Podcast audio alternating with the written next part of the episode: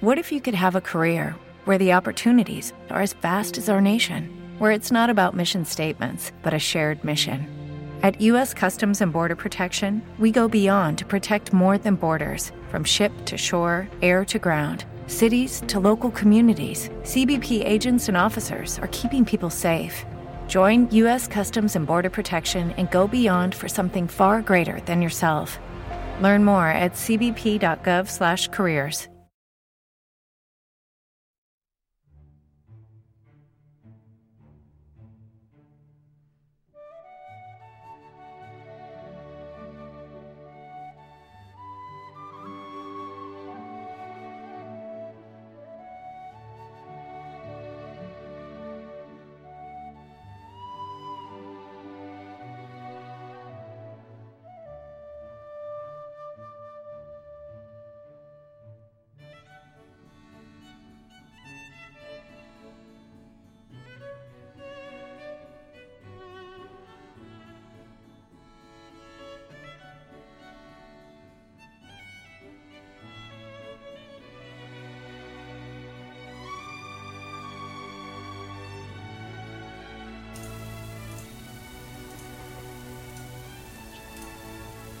amici di Radio Brea, ma soprattutto uh, Manuel. Amiche di Radio Brea. Bravissimo. Bentornati di nuovo in onda con noi su Radio Brea, la web radio di Sentieri Tolkieniani. Questa sera, giovedì 22 luglio 2021, una nuova puntata di Many Pets One Road, questo, questa serie di incontri uh, via web che porterà a The Tree of Tales che Luke si terrà quando? Dal 20 al 25 agosto presso il, il, meeting, presso il meeting di Rimini al centro Fiera Rimini ovviamente. Bravissimo bravissimo. E questa sera bravissimo Bravissimo, assolutamente. Questa Bravissimo. sera ehm, abbiamo un ospite, una, una, vecchissima conoscenza di Sentieri Tolkieniani, eh, che siamo veramente felici di avere di nuovo qui con noi in radio. E lascerei questa pre-presentazione, questa incombenza a Tony e anche a Manuel. Ecco, mettiamo Tony al centro. Allora, è ovvio che non dirò il nome del personaggio perché questo, questo onore tocca a Beppe che è l'host della serata, però lasciatemi dire, eh, in cuor suo penso che il personaggio di oggi sia il più azzeccato alla persona. Dopodiché eh, è un tale studioso, è un tale amante di Tolkien che in pratica eh, vorrei raccontarvi un aneddoto. Quando lo conobbi per la prima volta, e io mi ostinavo a chiamarlo per il titolo che ha, perché è giusto che quando si ha un titolo va, vada detto, lui mi disse, se mi chiami ancora così, ti obbligherò a chiamarmi con tutti i miei titoli e ti giuro che da qui a un quarto d'ora non ce ne usciamo. Questo per farvi capire, quando siamo in questo ambito, mi disse, di professore ce n'è uno e io mi chiamo col mio nome. Ed è con orgoglio che stasera eh, ospitiamo per l'appunto l'ospite di stasera. Fantastico. Mi, è piaciuto questa, questo momento finale, no, da, così. No, sicuramente lasciamo appunto a Beppe che l'host eh, la presentazione e, e, il nome che comunque eh, abbiamo già pubblicizzato, quindi sappiamo chi è, ma vi posso dire che l'ospite di stasera eh, collabora con Sentieri Tolkieniani da tantissimo tempo, praticamente dalle primissime edizioni. Eh, ha fatto ehm, potremmo dire l'accompagnatore turistico in giro per la terra di mezzo, no? perché faceva proprio questo, il percorso guidato attraverso la nostra terra di mezzo ricostruita ad Osasco e ha fatto tantissimi interventi con noi, è davvero è un amante di Tolkien ed è eh, un, direi un cultore di Tolkien della prima ora in Italia, ecco, sì. no? leggeva Tolkien già in inglese no? e ci ha raccontato di quando andava in Inghilterra recuperare testi perché in Italia non ce n'erano in inglese da leggere appunto proprio su Tolkien. Ma io non eh, aggiungerei altro se non quello che non abbiamo ancora detto, cioè che stasera parlerà di Pipino, questo personaggio eh, della Compagnia dell'Anello, che se non sbaglio è l'ultimo dei nove che ci mancava no? nel, nel nostro lunghissimo percorso. Mi pare di sì. Mi pare proprio di sì. Quindi sigla di uh, The Tree of Tales e poi lasciamo la parola a Beppe Pezzini e all'ospite misterioso della serata.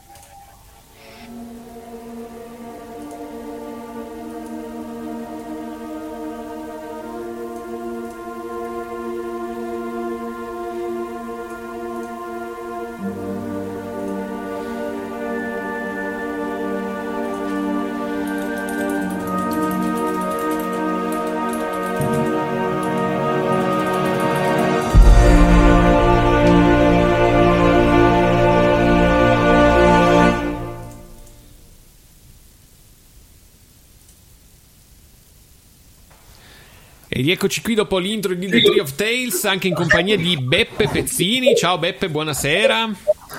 Ciao a tutti, buonasera. E come buonasera, potete vedere in sovrimpressione, anche Daniele Ormezzano, che siamo veramente, veramente felici di avere di nuovo qui con noi su Radio Brea e a grazie, Sentieri Tolkieniani. Grazie. Allora, io come Darito, come di consueto, lascio la parola a Beppe, che come dicevamo è l'organizzatore di questa serie di, di, di eventi e di conferenze. Buonasera a tutti, io ringrazio molto Daniele per essere qui con noi questa sera, per la sua disponibilità. Eh, ed è come diceva Manuel nell'introduzione la fine di un, viaggio possiamo dire, un viaggio che è cominciato se non sbaglio fino a novembre, ci ha un po' accompagnato per tutto questo anno questo viaggio su questi mini pazzi, io l'ho trovato una bella compagnia per quest'anno. E questa sera concludiamo con l'ultimo personaggio della compagnia dell'anello, con Pipino ci saranno altre due puntate eh, della serie, ma queste ultime due puntate sono un po' speciali, mh, mm, sia per i personaggi che affronteremo, Sauron tra due settimane e Tolkien stesso il 19 di agosto, eh, ma le ultime due puntate saranno speciali perché ci porteranno già direttamente dentro la mostra. Nel, quello che farò io cercherò proprio di entrare in quelli che sono affrontando il personaggio di Sauron i temi della mostra e il, quella, la puntata del 19 che farà Ronzo Cilli sarà fatta direttamente in fiera. Saremo già io, Luke, Tony, ehm, Ronzo e tutti gli altri che hanno lavorato a questa mostra, saremo già a Rimini e ci connetteremo direttamente da lì. Adesso dobbiamo capire se dalla fiera o se dal mare o se da un... o se da una birreria in strada, quello che lo capiremo, ma molto Beh, va, va, va, bene anche l'infradito, ma questo non lo diciamo Infatti, in giro. Faremo una serata un po' così, ma adesso non parliamo di questo, ma eh, parliamo di questo sentiero in cui stiamo cominciando questa sera con, sul personaggio di Pipino. Io lascio la parola subito a Daniele. Daniele è un paleontologo eh, di Torino, eh, collabora con il Museo di Scienze Naturali, ma come diceva già Manuel è uno dei più, possiamo dire, veterani degli studi tolkieniani italiani. Eh, lascio la parola a lui e comincio subito con la domanda classica, eh, ma ripeto l'importanza di questa domanda. In questa serie, come anche nella mostra, come in tutto quello che giochiamo a fare in questa collaborazione tra Sentieri e l'Università di Oxford, posso dire, vi sto chiamando da Oxford questa sera perché comincio ufficialmente il mio lavoro e sono dovuto rientrare almeno per il momento, ma poi ritornerò. È una, una cosa che uno dei temi fondamentali di questa collaborazione è l'idea che eh, ogni individuo ha un suo valore, una individualità narrativa, ogni personaggio ha un suo ruolo da giocare. Non, viviamo in un mondo che secondo me eh, punta tanto sull'omogeneizzazione, si parla tanto di diversità, di diversity, ma in realtà è molto omogeneizzato, possiamo dire, molto omologato. Guardate, ho usato un inglesismo. Ma questa sera eh, invece vogliamo veramente avere il coraggio di guardare ogni individualità eh, per quella che è. E quindi quella prima domanda che vogliamo fare a Daniele, come sempre, proprio ci aiuta Daniele ad entrare dentro l'individualità di Pipino. Chi è il personaggio di Pipino? Quali sono le sue caratteristiche eh, caratteriali, possiamo dire, ma anche di storia personale, di rapporti, di, di interessi, di idiosincrasie. Grazie mille, lascio la parola a Daniele, ringrazio tutti di essere qui con noi e buon ascolto. Io innanzitutto saluto tutti, è un gran piacere poter eh, raccontare con degli amici queste storie. Ho visto prima che alcune conoscenze si sono collegate ed entro subito in argomento. Peregrino Tuk, altrimenti conosciuto come Pippin, è uno dei personaggi che, come voi tutti sapete, fa parte della Compagnia dell'Anello, ma per alcuni aspetti si differenzia dagli altri componenti, soprattutto nell'ambito degli hobbit. Perché? Cominciamo però con tratteggiare quello che può essere l'aspetto di eh, questo personaggio. Prima di tutto, le sue caratteristiche e la letteratura d'argomento ci dice che tra i tuk o tuk, come dovrebbe dirsi secondo alcuni autori, e di Brandy, ci sono dei forti temperamenti paloidiani. Quindi dobbiamo immaginare il nostro amico con eh, i capelli chiari, con uh, una pelle molto più chiara di altri gruppi di hobbit e un po' come gli elfi è amante di boschi, foreste, con un fisico nettamente più slanciato rispetto agli altri gruppi che, giusto per, sono sturoi e pelopiedi. In particolare, Pipino sarà con una caratteristica che da un certo momento della sua avventura in poi lo rende particolarmente evidente perché lui ed il suo amico, nonché cugino stretto parente Mary, Mary Doc Brandybook, è il più alto che la storia Hobbit conosca. Loro svettano nettamente, stiamo facendo quei calcoli con le misure inglesi un po' complicate con un mare di rotti, siamo attorno al metro 40 mal contato, che colloca in un, uno status fisico particolare questo personaggio.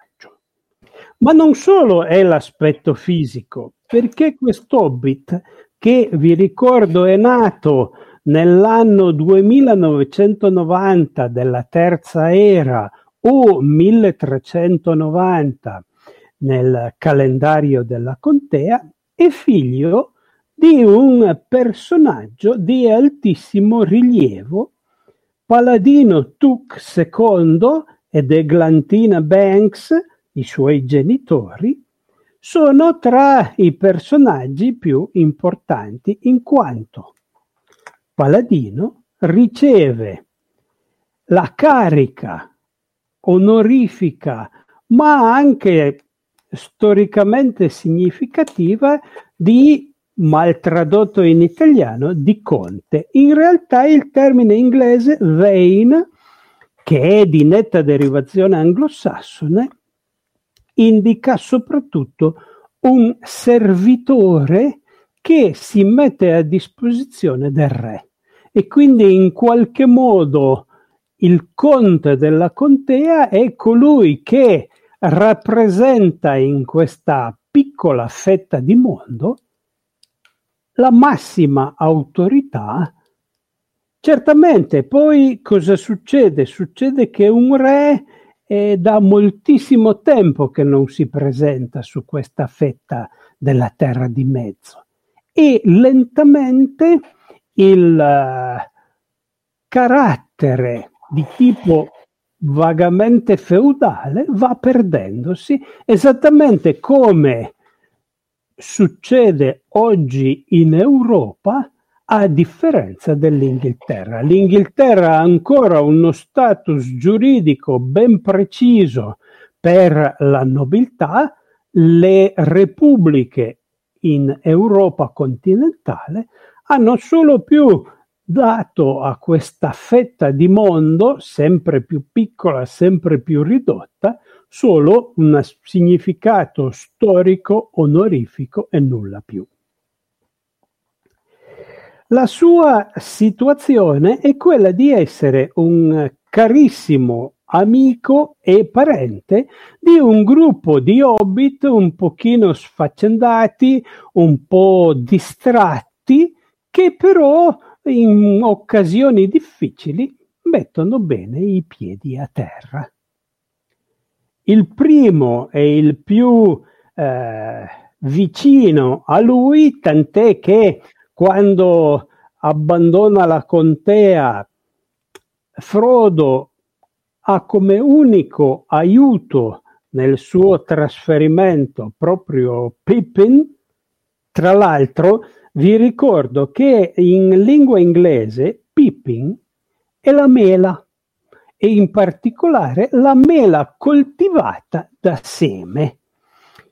È anche un'ottima mela da consumare perché quelle mele rosse e gialle screziate sono tutte collocate nella categoria Pippin. Ma non basta. Con un classico gioco di parole tipico di Tolkien che scrive una cosa andando a cercare mille possibili collegamenti, i pipini sono anche i, la famiglia che darà all'Europa nascente Carlo Magno. I Pipinidi o Pipini. Il padre era Pipino il Breve e darà.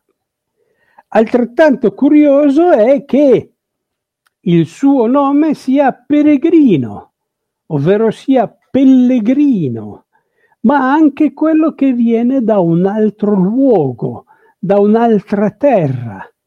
E forse questo è stato scelto per la sua passione a giracchiare per la contea andando a vedere posti nuovi, perdendosi ogni tanto nelle piacevoli eh, osterie che la contea presenta e così via.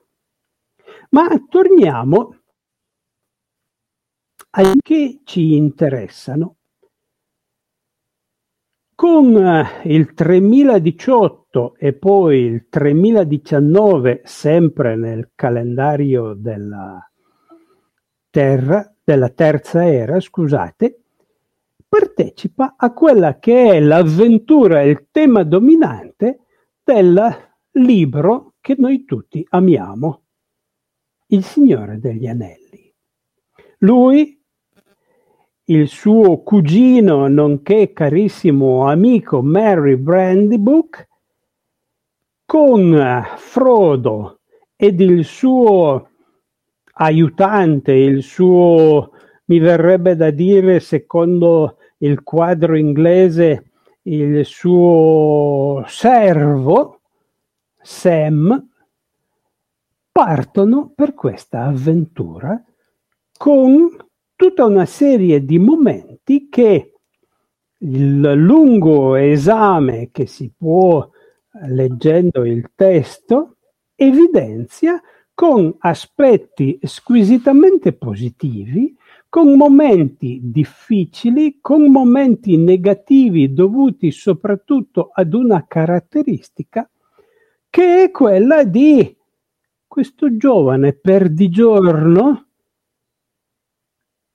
che non ha obblighi di sorta, la sua situazione socio-economica è ai vertici delle strutture della contea e quindi passa il suo tempo come eh, viaggiatore più o meno interessato, ma in qualche modo raffigura quella situazione che in tanti testi, soprattutto eh, ironici di inizio Novecento, si evidenziava questi giovani rampolli della nobiltà, un po' blasé, come dicono i francesi, distratti, che però poi dimostreranno soprattutto con gli avvenimenti della prima guerra mondiale, esattamente come fa Pipino, che al momento buono non si tirano indietro, non eh, fanno finta di, ma sguainata la sciabola, perché molti di loro sono come del resto Tolkien da giovani nella cavalleria, sono pronti a sacrificarsi per il loro paese. E in qualche modo qui possiamo vedere una sorta di parentela proprio con Pipino e con Merry, che in qualche modo ci raccontano anche questa storia. Le avventure sono forse note, ma molto sinteticamente le ricordiamo. Partono con questo viaggio di conquista, distruzione, perché in realtà il Signore degli Anelli si può considerare in termini generali una quest o quest, come sarebbe più corretto dire. Ma al contrario di tutta una serie di opere che traggono, che hanno le loro radici nel mondo medievale, qui l'oggetto non è da trovare, ma è da distruggere. Sarà quindi questo il compito del portatore dell'anello, distruggere presso l'unico luogo nella terra di mezzo che possa avere un fuoco sì potente e i suoi compagni di viaggio sono appunto gli altri hobbit, ma purtroppo per gli uni e per gli altri a un certo punto la compagnia si scioglie, si spacca e Frodo e Sam percorreranno un loro viaggio, un loro percorso faticoso, ma anche spiritualmente importante, e gli altri due diventeranno prima presi dai eh, cattivi della storia, poi liberati parteciperanno con un tipo stranissimo di personaggi che sono gli Ent a smuovere la loro lentezza, a rendersi in qualche modo partecipi della distruzione di uno dei cattivi. Senti Daniele, posso interromperti, passare alla seconda domanda per sviluppare certo. un, pu- un, punto che hai già introdotto perché abbiamo tante domande, immagino che poi arriveranno anche poi anche dal pubblico. C'è un aspetto che tu hai già introdotto un pochino, che è importantissimo, che è la questione appunto della sua appartenenza a una famiglia importante, come dicevi, la famiglia del Tain, la famiglia che in qualche modo ha, bellissimo quello che dicevi sul rapporto con Re. Ehm, vorrei la seconda domanda che farà Manuel approfondire un pochino un, aspetto di questo che poi già introdotto, ma secondo me vale la pena ancora eh, guardare un pochino chiar- con chiarezza, che è la questione della sua famiglia eh, dei Tuk, come giustamente li chiamati, perché come sappiamo eh, i Tuk eh, sono il simbolo di una, da un punto di vista quasi genetico, di qualcosa di importante. Ma quindi lascio la parola a Manuel per la sua seconda domanda che ci, che ci porta ancora più in profondità di questo personaggio. Sì, grazie Beppe. Buonasera Daniele. Allora, la domanda è Buonasera, molto semplice. Buonasera caro. La domanda in realtà è molto semplice e l'introduzione di Beppe eh, ci, ci, porta già all'interno. Che ruolo gioca nella formazione della personalità di Pipino la sua appartenenza appunto al clan dei Tuk? Secondo me gioca un ruolo decisamente importante proprio perché essere uno di questa, un membro di questa famiglia gli consente di impostare le sue eh, giornate con delle attività tipiche e caratteristiche del mondo di chi non ha necessità, obblighi di lavoro. Un gentle hobbit, come dice Tolkien, è un hobbit che non ha bisogno di lavorare per mantenersi, non ha bisogno di eh, fare assolutamente niente che non sia coltivare la sua cultura, le sue passioni, girare, vedere il mondo. Non dimentichiamo che per gli hobbit il mondo è sostanzialmente la contea, perché chi usciva da questa contea alla fine acquistava una fama piuttosto negativa.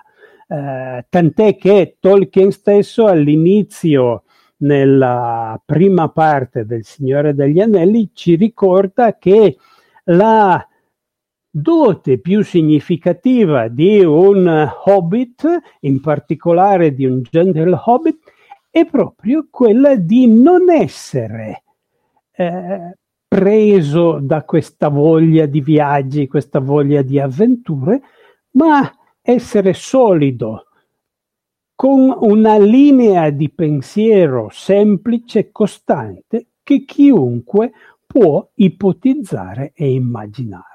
L'esatto contrario di quello che un TUC, perché nella famiglia questa voglia di eh, fuggire, questi incontri al di fuori dei confini, si ripetono in più personaggi e quindi il eh, nostro amico fa questo suo modo di vita assolutamente eh, signorile, consentitemi questo termine, proprio perché ha nulla da fare. Va tranquillo a destra e a manca, spesso in compagnia dei suoi due parenti amici, perché Merry per un verso e Frodo per l'altro, sono della stessa fetta di società della contea. Non dimentichiamo che, ad esempio, nell'illustrazione di Bilbo, Tolkien stesso scrive sotto quella vista con il portone rotondo Esquire.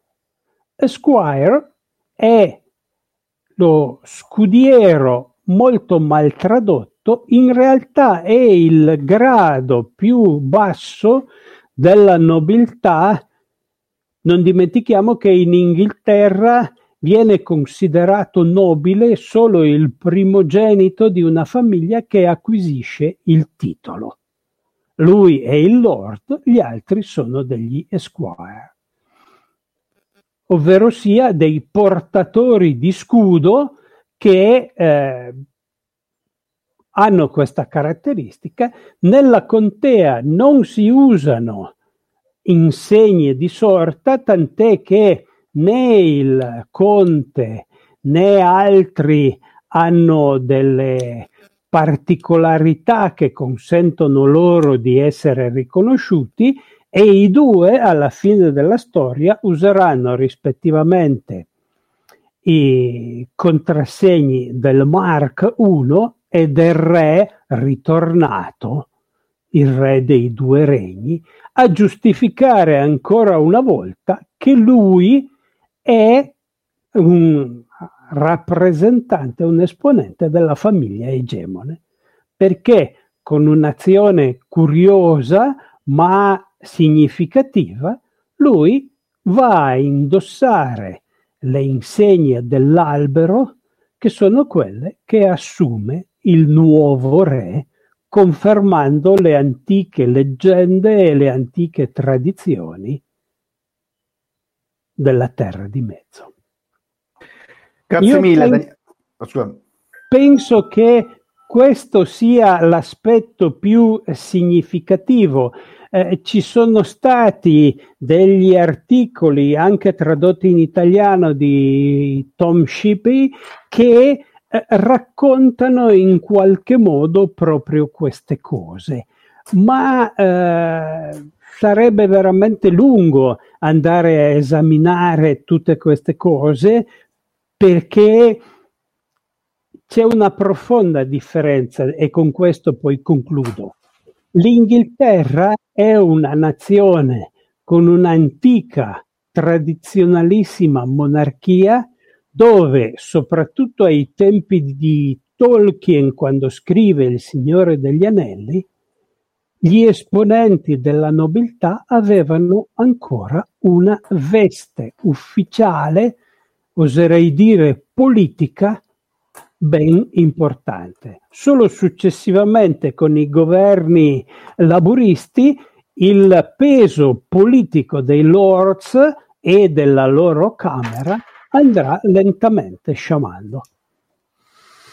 Grazie mille Daniele, Beh, mi sembra che stiamo già facendo una una, un'esperienza tipica di questa serie, che si parte da un dettaglio che magari non tutti prendono in considerazione e si apre un mondo e abbiamo già cominciato ad ampliare veramente lo sguardo nel mondo che c'è dietro questo personaggio. La terza domanda la, la fa Luke e invece mette l'enfasi su un lato, diciamo così, ben, apparentemente meno nobile eh, dei Pepino Took e non dimentichiamoci anche che una cosa che hai già accennato, ma mi, mi interessa dirla introducendo questa domanda, la famiglia Took è anche conosciuta appunto per avere avuto più di un membro ehm, che è andato via dalle, dai confini della contea, tant'è che nelle prime versioni del Signore degli Anelli Aragorn doveva essere appunto un hobbit, doveva essere un cugino perduto dei Took che aveva lasciato eh, out of the blue, dicono gli inglesi, che era andato da, fuori dalle confini, poi ovviamente le cose sono andate diversamente, ma c'è un aspetto, diciamo così, eccentrico anche in questa famiglia, che è anche questa tipica della nobiltà inglese, che è un po' al centro della prossima domanda di Luke. Vai, Luke. Certo.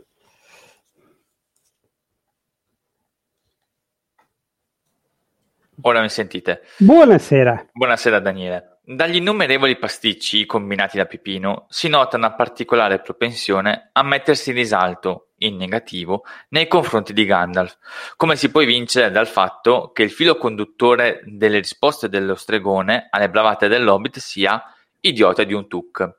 Questo atteggiamento da parte di Pipino Può avere lo scopo di cercare di mettersi in mostra, in risalto, o di dimostrare di essere utile anche lui e coraggioso come gli altri membri della compagnia, o è invidia nei confronti di Frodo o degli altri Hobbit. Inoltre, e concludo, come si dispiega nel corso della storia il suo rapporto con Gandalf? Raccontare e rispondere a questa domanda è in qualche modo raccontare nei piccoli particolari la storia, la narrazione meglio di questa figura in tutto il volume, anzi nei volumi del Signore degli Anelli. Ma dobbiamo anche fare attenzione perché la traduzione che noi quasi tutti utilizziamo è densa e irta di trappole. Per esempio, Pipino nel testo originale in inglese non è l'idiota di un tuk che eh, compare nella traduzione italiana, ma è qualcosa di leggermente diverso.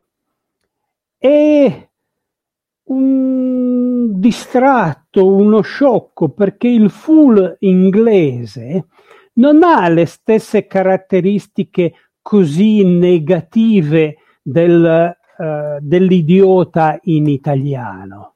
Il full è lo stralunato, lo stravagante, e quindi... Un full è un full è la stessa parola. Certo, certo, certamente e noi eh, troviamo di nuovo accompagnato a eh, un mondo cavalleresco nobiliare la parola. Cito un esempio per tutti, il puro folle Parsifal, che racconta proprio con queste sue eh, anomalie comportamentali che eh, hanno il rovescio della medaglia, perché proprio lui nei momenti difficili sembra che voglia in qualche modo svilire il momento difficile, voglia prendere in giro se stesso ma anche gli altri, facendo delle battutacce un po' da liceale in vacanza e non da persona seria quale è lui nei momenti difficili. Non dimentichiamo però che è anche il più giovane di tutto il gruppo degli Hobbit. E quindi forse queste sue piccole intemperanze sono eh, perdonabili e perdonabili anche proprio da Gandalf, perché non dimentichiamo che al consiglio di Elrond, alle sue vivaci rimostranze, proprio Gandalf dice che lui può tranquillamente partecipare al viaggio della compagnia e in qualche modo si pone come controaltare al modo di pensare di Elrond che voleva tenerlo fuori da questo gruppo, eventualmente utilizzarlo come messaggero per tornare ed avvisare la contea. Direi quindi che questa sua eh, serie di comportamenti non è né per invidia né per eh, altri motivi di qualche eh, forma di antagonismo, se mi consentite, con eh, gli altri hobbit, anzi, eh, con Frodo proprio direi che è da escludere l'invidia. Sono assieme, sono assieme all'inizio e saranno assieme alla fine del libro. Altrettanto con il suo compagno fisso di avventure, Merry. Escluderei quindi che con questi due ci sia una qualche sorta di contrapposizione anche velata. E altrettanto con Gandalf, perché dopo che eh, Sir Denethor o Denethor, come si dovrebbe forse dire, ha interrogato fisicamente e non solo al suo arrivo, Gandalf cosa fa? Riconosce a questo hobbit che è stato bravo e gli sorride cingendolo con un braccio sulla spalla, segno affettuoso di riconoscimento che la sua è stata una opera corretta e che lì si è comportato bene.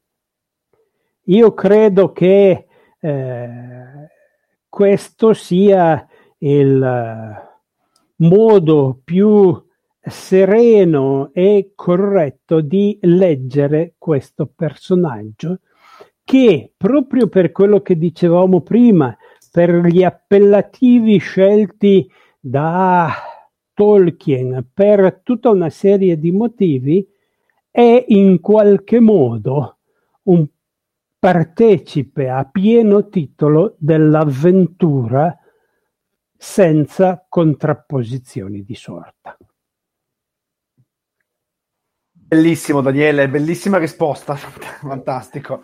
Eh, direi andiamo alla quarta e poi apriamo la conversazione al nostro pubblico come facciamo di solito. Eh, la quarta ci porta di nuovo nell'aspetto diciamo più nobile, quindi a confermare quello che tu ci hai già detto di questo personaggio. Vai Tony, vai con la quarta domanda. Buonasera Daniele, la mia domanda è questa. Durante il soggiorno di Pipino a Gondor, sentendosi in colpa per la caduta di Boromir, lo stesso si mette a servizio di Denethor. Quali sono le ragioni di questa, di questa scelta? Qual è la molla che fa scattare una crescita così esponenziale di questo personaggio? Per capire il significato di eh, questi aspetti e quindi rispondere correttamente alla domanda, bisogna rifarsi alla fine, alla rottura della compagnia dell'anello. Si divide i due, il portatore e il suo aiutante, il suo, eh, oserei dire, collaboratore, usiamo un termine moderno, anche se eh, mi verrebbe da usare più scudiero, forse nel clima generale si adatterebbe meglio, fanno una scelta coraggiosa e se ne vanno. Questa frattura con il disperdersi di tutti gli esponenti della compagnia fa sì che a un certo punto i due hobbit siano soli in mezzo al pericolo. Interviene Boromir quasi a compensare quel suo atto assolutamente negativo nei confronti di Frodo. Lui ha cercato in tutti i modi di impossessarsi dell'anello, prima con una certa gentilezza e poi in modo violento, in modo eh, assolutamente non degno di quel personaggio che lui dovrebbe rappresentare. Tant'è che Gandalf in più di un'occasione poi lo ricorderà abbastanza negativamente comparandolo con Faramir che invece considera molto più del fratello. Cosa succede? Succede che gruppi di orchetti attaccano, cercano di rapire i due hobbit dopo che questi improvvidamente si sono cacciati nel ginepraio peggiore e si sacrifica per cercare di salvarli. Purtroppo non è così, purtroppo lui dopo aver dato fiato al grande corno che in qualche modo diventa il suo emblema, muore trafitto dalle frecce da, nere degli orchetti. Aragorn lo trova eh, ormai prossimo alla morte e in qualche modo riceve quest'ultimo saluto e questa scusa. Ma in cuor suo, Pipino, ha forse solo evidente che qualcuno, per cercare di salvarlo, ha pagato con la vita. E allora, davanti al padre di questo personaggio, fa questa scelta in qualche modo coraggiosa perché essere guardia della cittadella in un momento di guerra con eh, gli eserciti eh, del male che stanno per arrivare, che si sentono, con i Nazgul che veleggiano, che volteggiano nel cielo, eh, non è una scelta facile. Lui in qualche modo pensa di essere nel giusto facendo una scelta di questo genere con serenità, con coscienza però. Uh, Denethor, lo steward, il sostituto del re, gli chiede in modo abbastanza uh, calmo per quelle che sono le sue parole solitamente, se è convinto, se è serio, se è sereno, perché non sarà né facile né avrà dei risvolti sempre piacevoli. Lui dice, so tutte queste cose, ma scelgo di essere proprio nel nome di Boromir e del suo sacrificio, essere una guardia della cittadella con tutto quello che questo comporta. Sarà talmente eh, coinvolto che una volta tornato nella contea, in quello che in lingua originale si legge in modo un po' diverso, indosserà sempre, anche nei eh, momenti più difficili, anche quando si tratterà di combattere per uh, salvare la sua casa e la sua terra, combatterà con le insegne, con uh, la sua sopravveste nera, con la sua maglia di ferro, il suo usbergo, ricordando al cattivo che un po' Eh, malamente lo stai interrogando, che lui è anche un messaggero del re, che quindi è un personaggio con una veste ben precisa e volergli porre degli ostacoli e in qualche modo farlo alla figura e all'autorità del re. Grazie mille Daniele anche per questa risposta, veramente mi colpisce come affronti le cose sempre da un punto di vista originale e particolare e una cosa che mi piace sottolineare che hai detto, che molto spesso veramente la nostra eh, percezione del Signore degli Anelli è viziata dalla traduzione, ma non è un problema di chi è l'autore o l'autrice della traduzione, è proprio il fatto che eh, tradurre significa per forza tradire, come si sa bene, quindi eh, mi sembra che sia anche un bel invito a tornare all'originale, come mi sembra Daniele sia molto ha fatto tante volte. Abbiamo un po' di domande dal pubblico, quindi Gilbi lascio la parola a te, poi se c'è altro spazio eh, ne ho due che vorrei fare io, magari anche poi torni gli altri, ma vai Gilbi prima con le domande del, del pubblico.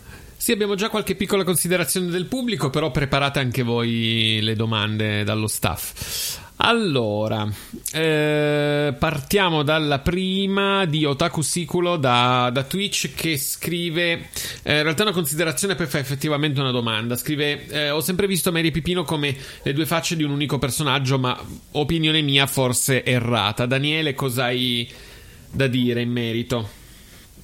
A questa considerazione di questo ascoltatore? Io direi che eh, sono due personaggi ben separati, distinti, che si completano in qualche modo, ma che sono eh, l'uno molto più serio dell'altro, molto più positivo, ma con le stesse caratteristiche di fondo non scordiamo che anche Barry è di una famiglia che ha dato, soprattutto nella fase iniziale della storia della contea, il reggitore della regione e che solo successivamente al loro trasferimento i Tuk arrivano a occupare questo posto, questa carica. E quindi non direi che siano in qualche modo simili, li vedrei molto di più come due compagni d'armi, come quelle coppie di cavalieri che la letteratura medievale ci rappresenta in moltissime occasioni che condividono, oserei dire fraternamente, avventure e disavventure. Spero di aver soddisfatto il nostro amico. Sì, sì, ha risposto, che ti ringrazia per la, per la risposta, e, però effettivamente poi aveva fatto una domanda curiosa, effettivamente, oltre a quella considerazione. Chiede: esistono dei personaggi della mitologia o della cultura anglosassina, anglosassone a cui si è ispirato Tolkien per Merry e Pipino? Tolkien si ispira abbondantemente alla cultura anglosassone con eh, tutta una serie di temi nelle parole non dimentichiamo che molto spesso usa piuttosto eh, serenamente termini anglosassoni. Gli hobbit sono forse i più anglosassoni dei vari popoli citati nel Signore degli Anelli, a cominciare dai due fondatori che eh, hanno il nome di cavalli.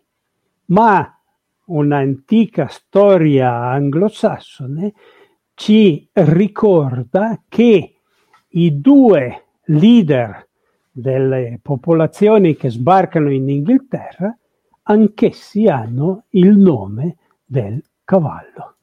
A ricordarci quanto l'altra faccia della realtà inglese raffigurata su molte colline, soprattutto anche antiche, sia di fatto la radice simbolica, iconografica, nonché araldica del popolo dei cavalli.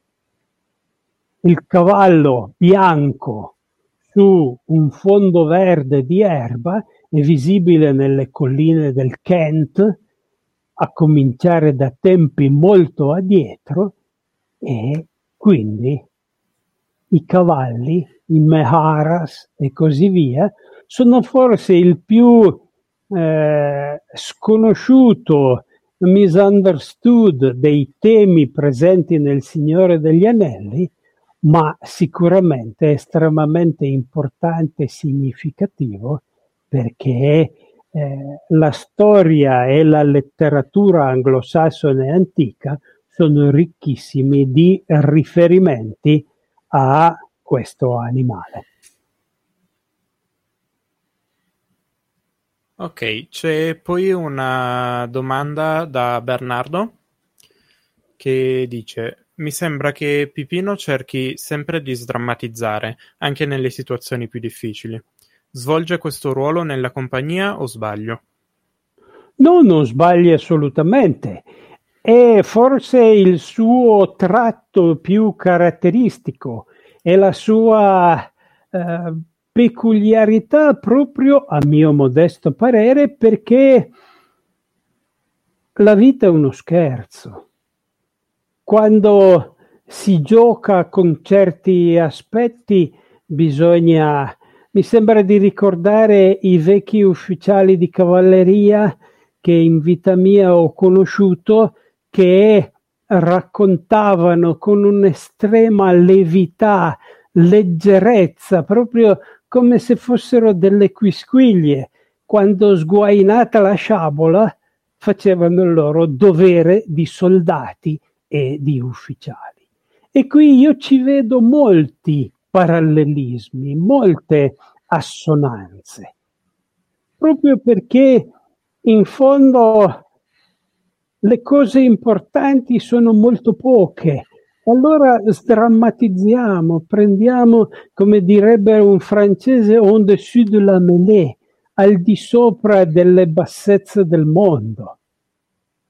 Tanto poi il giorno in cui qualcuno ti chiede e qui consentitemi, torno con il noblesse oblige, quando quell'oblige viene fuori, tu sai, sai perfettamente perché di quel mondo sei parte, che è il tuo momento e che non puoi derogare in nessun modo, anche se questo vuol dire lasciarci la vita. C'è poi Ivano da Facebook.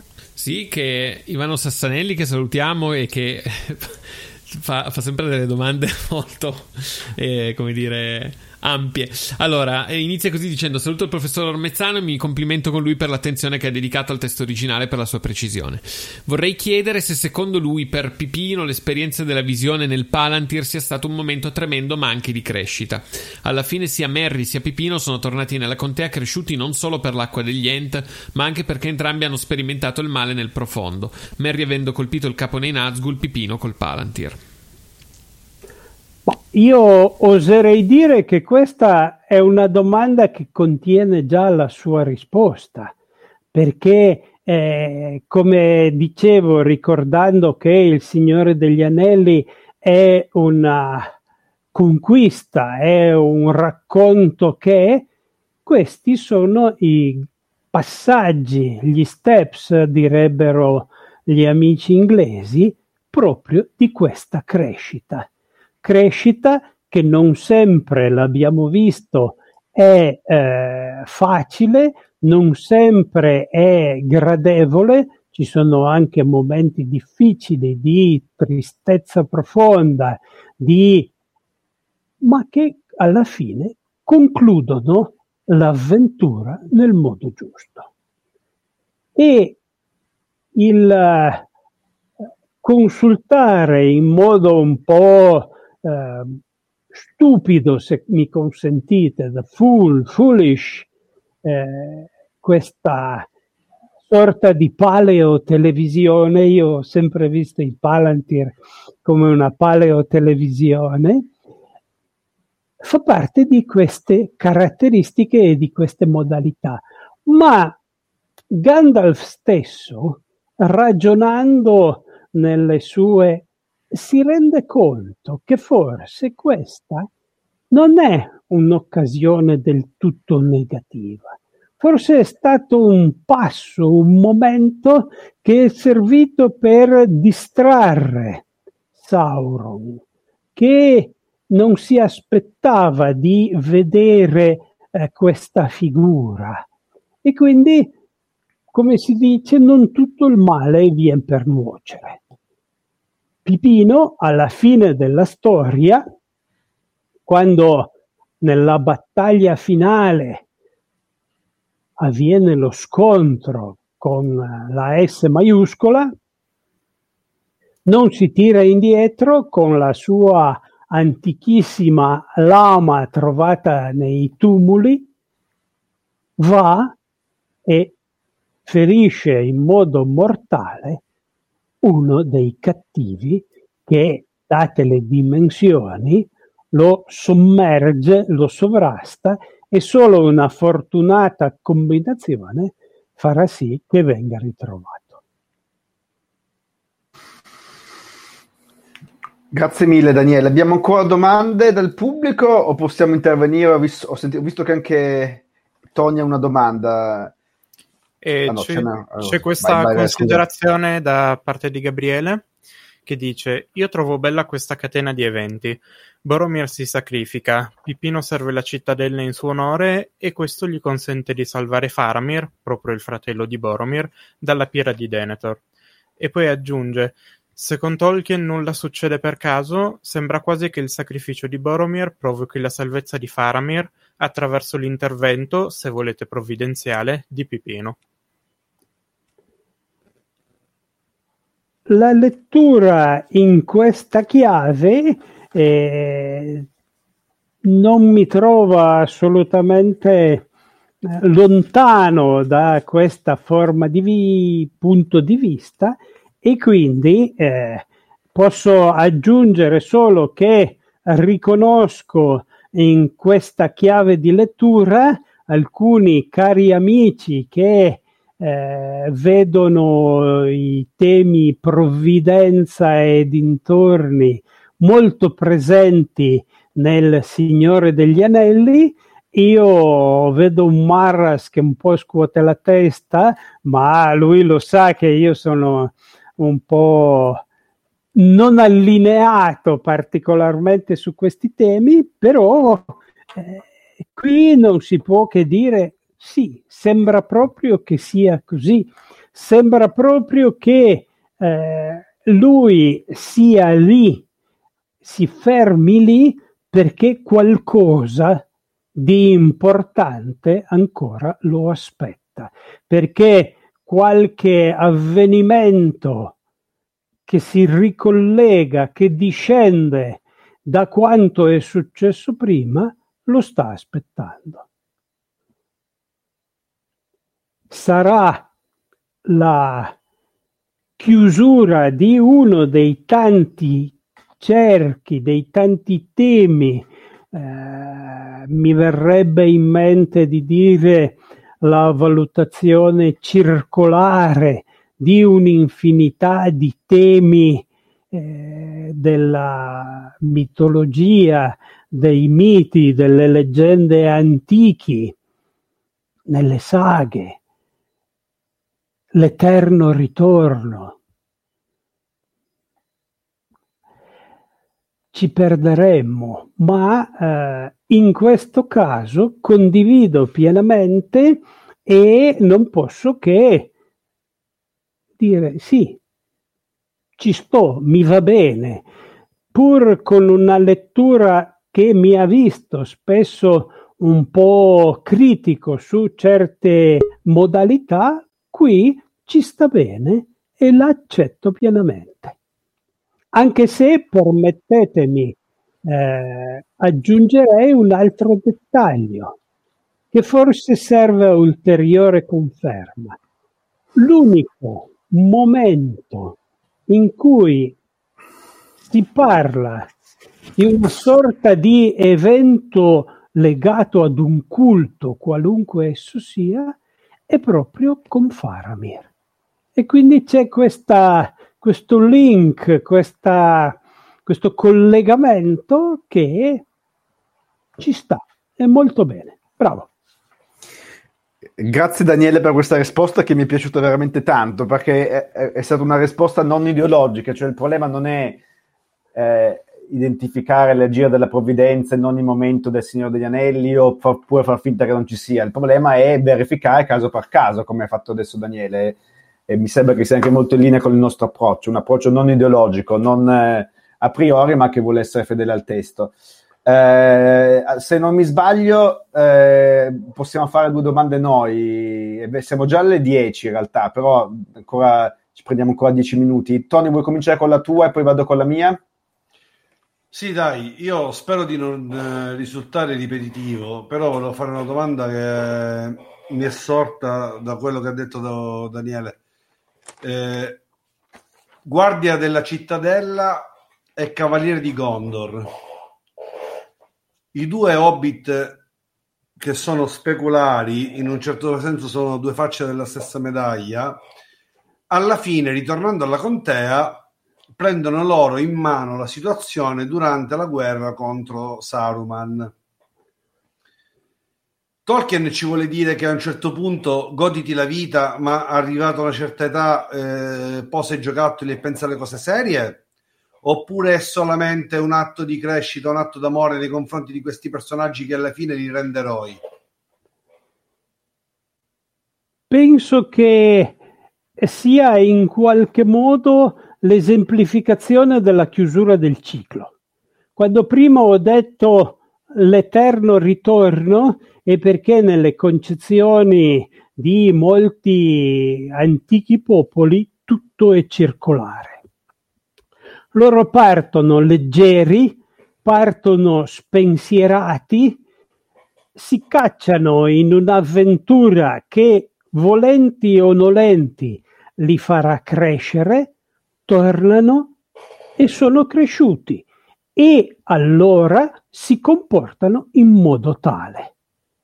A rappresentare fisicamente questa loro crescita sono, come dicevo prima, le insegne che loro portano in modo evidente e che serviranno anche a in qualche modo impaurire molti di questi personaggi eh, di bassa lega, dei, più che degli assassini dei ladri di polli, oserei dire, che nell'edizione inglese sono i ruffiani, mal tradotto in italiano, che però secondo me sono così denominati proprio perché Tolkien vuole enfatizzare questo aspetto spregiativo. Non sono i grandi cavalieri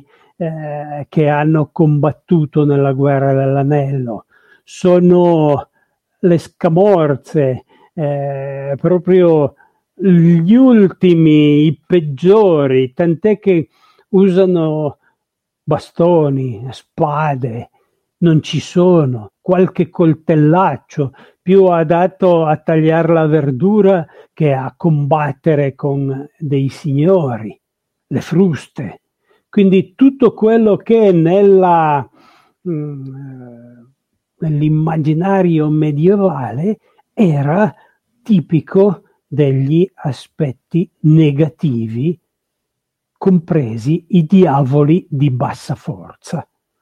Nelle varie iconografie delle Totentanz, delle danze della morte, quando si vede come sfondo L'inferno sono i diavoli di basso rango con le fruste, con i bastoni, mentre gli altri hanno le spade, magari fiammeggianti, esattamente come i grandi degli angeli.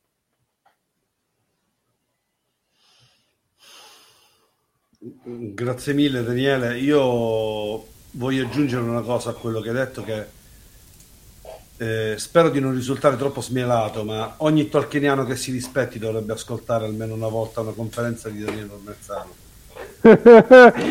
no, no, no, no, no, no, no, assolutely no. Io faccio queste mie considerazioni per due motivi. Il primo anagrafico, squisitamente anagrafico. Voi mi fate un po' di invidia, siete molto più giovani di me e quindi, eh, come cantano proprio gli inglesi, siccome it's a long way to Tipperary, eh, camminate anche voi e poi arriverete a... Io ho 67 anni, ragazzi. Le mie avventure con questo professore eh, datano many, many years ago. E allora ho avuto il tempo e non vi nascondo il piacere di raccogliere tutta una serie di testi, di eh, lavori di scritti che oggi mi permetto di macinare e riproporre a chi è così gentile da ascoltarmi, forte anche del fatto che in una fase della mia esistenza io ho raccontato storie di tutt'altro genere, di tutt'altra eh, area, perché era un'area scientifica, però vi garantisco che raccontare a degli studenti universitari delle storie devi raccontargliele molto bene e molto proprie, perché se no, come dite voi giovani, ti sgamano subito.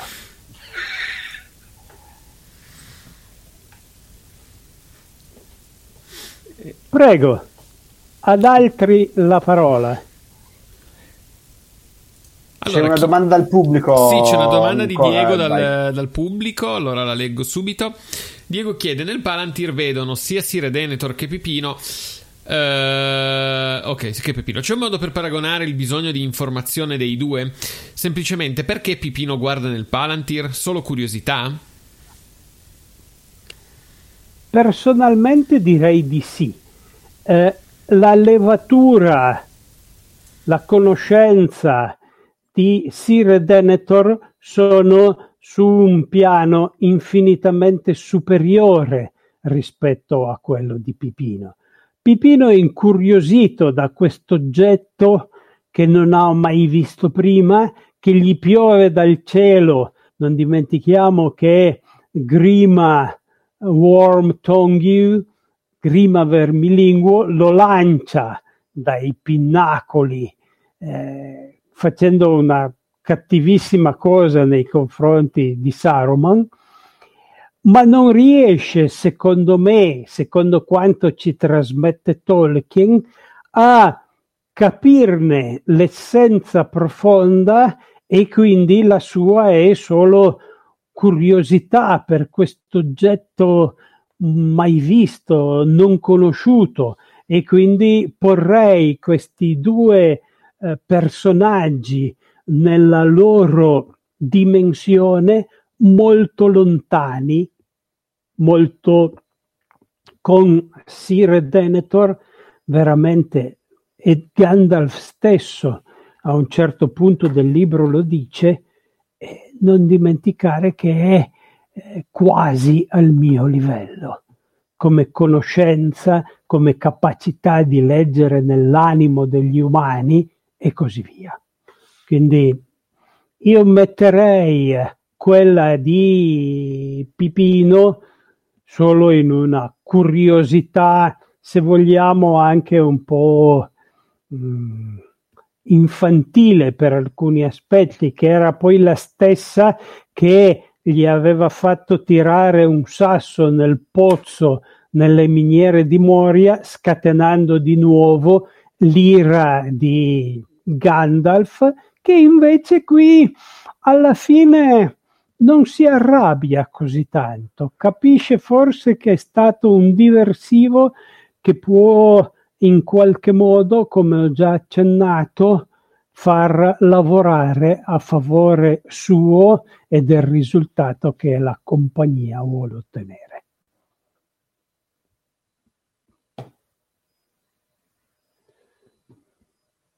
Ci sono altre domande dallo staff invece?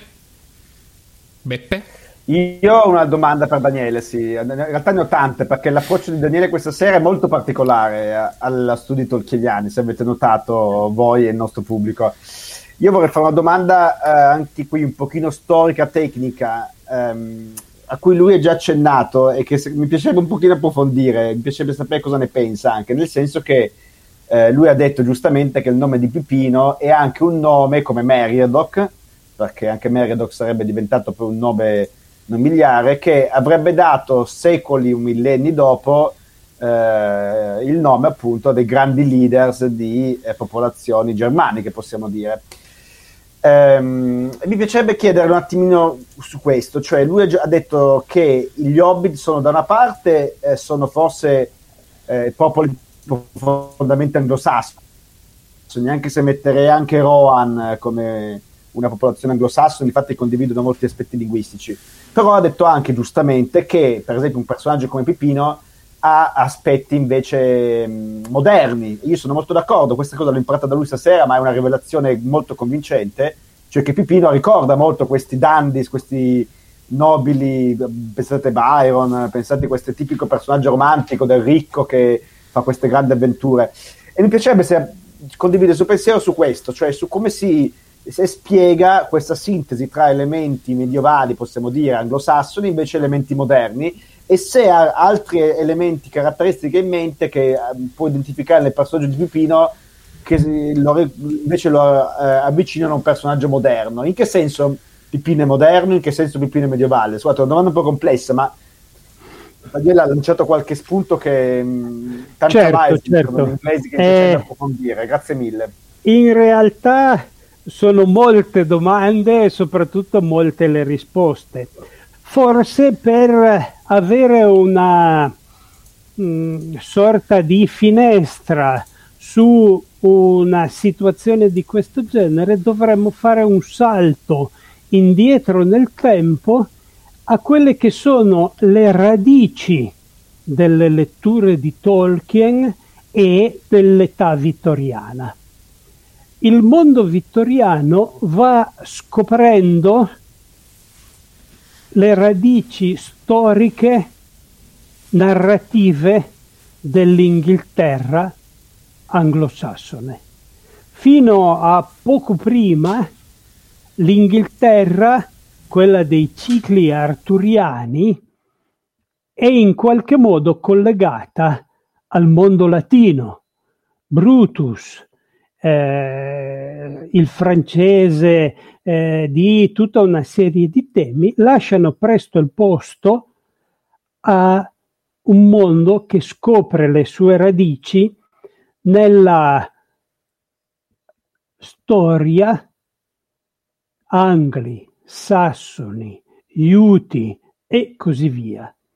Ma a scoprirlo sono proprio i personaggi ottocenteschi che hanno molte caratteristiche del dandy.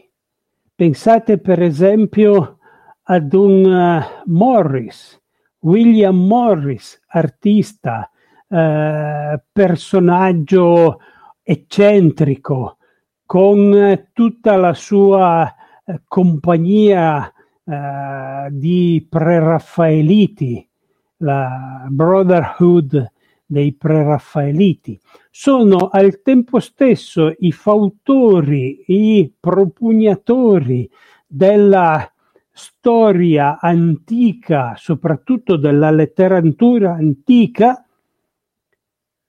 le antiche saghe, il Beowulf, le storie degli anglosassoni sono da loro raccontate, riviste e se mi consentite, tradotte in modo leggero, ben più piacevoli che non nei eh, testi accademici. E proprio questi libri sono le letture di gioventù di Tolkien. Proprio quest'ensemble. Non dimentichiamo che ancora negli anni 50-60 la corrente di studiosi che dà corso alle pubblicazioni di eh, queste antiche saghe vede partecipi non solo Tolkien padre, ma anche il figlio, Christopher. Christopher diventa un, uh, la sua tesi di laurea, tesi di laurea che lui fa con un illustrissimo personaggio che è Tarvel Petro, studioso di miti germanici in senso lato, sono quest'ensemble, sono questo insieme di moderno e di antico che io ritrovo nella realtà di Pipino, nella realtà narrativa ovviamente.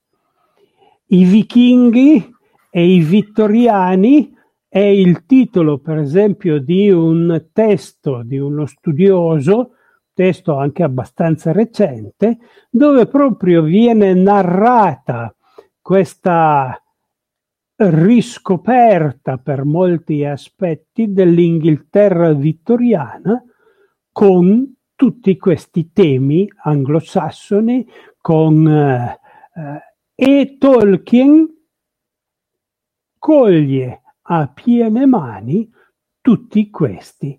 Non dimentichiamo, ho citato prima per esempio eh, Vermilinguo, ebbene Worm Tongue è il, una parte di un titolo di una saga islandese e potrei continuare con N grande a piacere temi di questo genere perché alla fine scopriamo sempre che Tolkien da bravo docente, quando ha posato i suoi lavori di tipo accademico su eh, antiche storie anglosassoni, gioca con le stesse parole che ha trovato, con eh, tutta una serie di assonanze, di temi che spaziano dalla modernità quasi dall'attualità ai secoli lontani e ci gioca e ci porta dietro e io vi garantisco che una delle mie passioni nel corso del, del tempo è stata proprio questa, inseguire tutti o perlomeno quando possibile, quando comprensibile, quando capivo tutti i punti e soprattutto gli spunti che Tolkien ha tenuto a mente raccontando certe storie. Così capiamo, così abbiamo chiaro che quest'opera non è una narrazione, è una narrazione di narrazioni, che lui a volte con due parole sottintende una storia lunga le cui radici sono nei miti, sono nel tempo e forse è proprio questo che ci rende tutti quanti fortemente appassionati, almeno parlo per me, innamorati di queste storie perché lì c'è tutto. E c'è tutto a partire da un tempo lontano, oscuro, ma dove certi valori erano già presenti e ben chiari. E questo Tolkien ce lo fa capire senza nessuna eh, esitazione, senza nessuna possibilità di fraintendere. Grazie mille Daniele, bellissima queste cose che hai detto sulla narrazione di narrazioni, verissima, veramente profondamente vera. Io direi che possiamo concludere, mi sembra che cosa dici Gilby? ringrazio tutti, a meno che Tony non voglia entrare con un'ultima domanda al 91 minuto, se no possiamo ringraziare da molto Daniele. Cosa dici Tony? Hai ancora qualcosa da aggiungere o possiamo chiudere? No, no, ringraziamo pure. Grazie mille Daniele, è stata una serata bellissima. Io, Io ringrazio voi, siete stati estremamente gentili nell'ascoltare le mie parole e non posso che dirvi se un giorno vorrete ancora sentire qualcosa, fatemelo sapere. Grazie. Assolutamente Grazie. sì, sarà fatto. Grazie mille. Allora ci vediamo tra due settimane. Manca da oggi, tra, 20, tra quattro settimane, tra un mese esatto, comincerà la mostra a Rimini. Quindi siamo veramente alla fine. Oh, sì. Sarà una mostra, vorrei dirla di nuovo chiaramente perché ci sarà una mostra in presenza. Ci sarà la collezione di Oronzo che ci porterà da Barletta, una delle collezioni più tolkieniane più importanti d'Italia. E ci sarà poi una conferenza, come sapete, di due giorni. Siamo a un numero di persone è lunghissimo che sta crescendo in queste ultime settimane, lo pubblicizzeremo tutto nei prossimi giorni e ci sarà poi la mostra fisicamente in sé che è molto particolare perché è una specie di museo virtuale, possiamo dire, con 20 stanze, 120 pezzi di, che abbiamo preparato in questi mesi, video, eh, audio, approfondimenti, che però verrà anche spiegata in un maxi, una maxi sala del meeting di Rimini. Quindi è una mostra che è visualizzabile per chi è presente a Rimini e ovviamente avrà qualcosa in più perché ci sarà la nostra spiegazione, la collezione di Ronzo, la conferenza, ma è anche visitabile per chi invece rimane a casa in tutto il mondo, sia in italiano che in inglese. L'esperienza, eh, adesso per chi ci segue e ha un po' di competenze tecniche, è fatta con Unreal ed è, diciamo così, come esperienza molto simile a un videogioco di ultima generazione. Infatti abbiamo collaborato anche con aziende americane e canadesi che lavorano proprio con videogiochi streaming di ultima generazione. Sarà un po' un'esperienza di questo tipo, molto particolare, quindi invito tutti a Rimini, ma invito tutti a seguirci e in ogni caso ci vediamo tra due settimane per le ultime due diciamo, puntate speciali. La prima la farò io su Sauron, anche lui un personaggio, anche lui un personaggio molto interessante con un ruolo molto importante e non dimentichiamoci il personaggio eponimo, si dice in gergo, del Signore degli Anelli, perché il Signore degli Anelli è lui. È lui. Certamente. Lui, lui. Sarà interessante chiedersi perché Tolkien dedica questo libro a lui.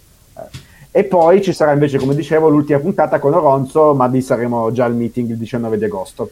Grazie a tutti, grazie ancora tantissimo Daniele per questa chiusura in bellezza di questa serie. Buona serata a voi, buona serata, arrivederci, a presto. E ricordiamo inoltre che giovedì prossimo ancora una volta una puntata della compagnia di Radio Brea, visto che ci sono un sacco di novità riguardanti la serie TV e non solo eh, di Amazon. Vi parleremo di tutte queste cose giovedì prossimo. Quindi, settimana prossima la compagnia di Radio Brea, quella successiva Many Pets One Road. Tony, cosa vuoi dire? Tu hai un saluto da fare, chiusura... mi sembra. Hai la faccia da saluti. Un paio in realtà. Ecco, vedi. E a conclusione di questa puntata, volevo... bellissima, a parte che vorrei certificare che l'unica cosa che manca al meeting di Rimini è Daniele Ormezzano, però vabbè, questo se vuoi venire io la butto lì. Dopodiché vorrei ringraziare la Federazione Italiana Sommelier nel, del, della Regione Sicilia, Perché? che proprio oggi perché? Perché proprio oggi ha messo un grande like alla nostra pagina di Radio Brea e quindi questa cosa mi fa molto piacere perché insomma quando si parla di, Sic- di, Sicilia si parla della mia terra e quindi divento un po' campanilista e soprattutto vorrei ringraziare eh, la città di Catania che oggi abbiamo ospitato sulle pagine di Radio Brea e di Sentieri eh, Tolkieniani, sì. e di Sentieri Tolkieniani con una conferenza a dir poco mirabolante del nostro amico Ronzo Cilli, eh, della principessa Alliata, eh, che parlavano dei mondi di Tolkien. Eh, per me è un orgoglio eh, poter dire che la Sicilia parla di Tolkien, eh, per me è un orgoglio. Io sarò anche eh, retrogrado, antico, chiamatemi come volete, ma io stasera sono un uomo felice.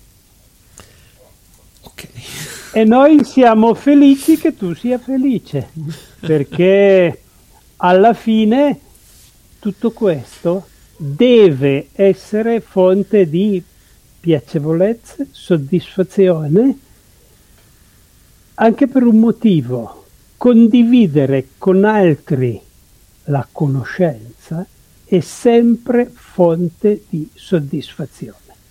E con ciò ringrazio tutti e vi saluto. Bye bye! Buona serata a tutti, buonanotte!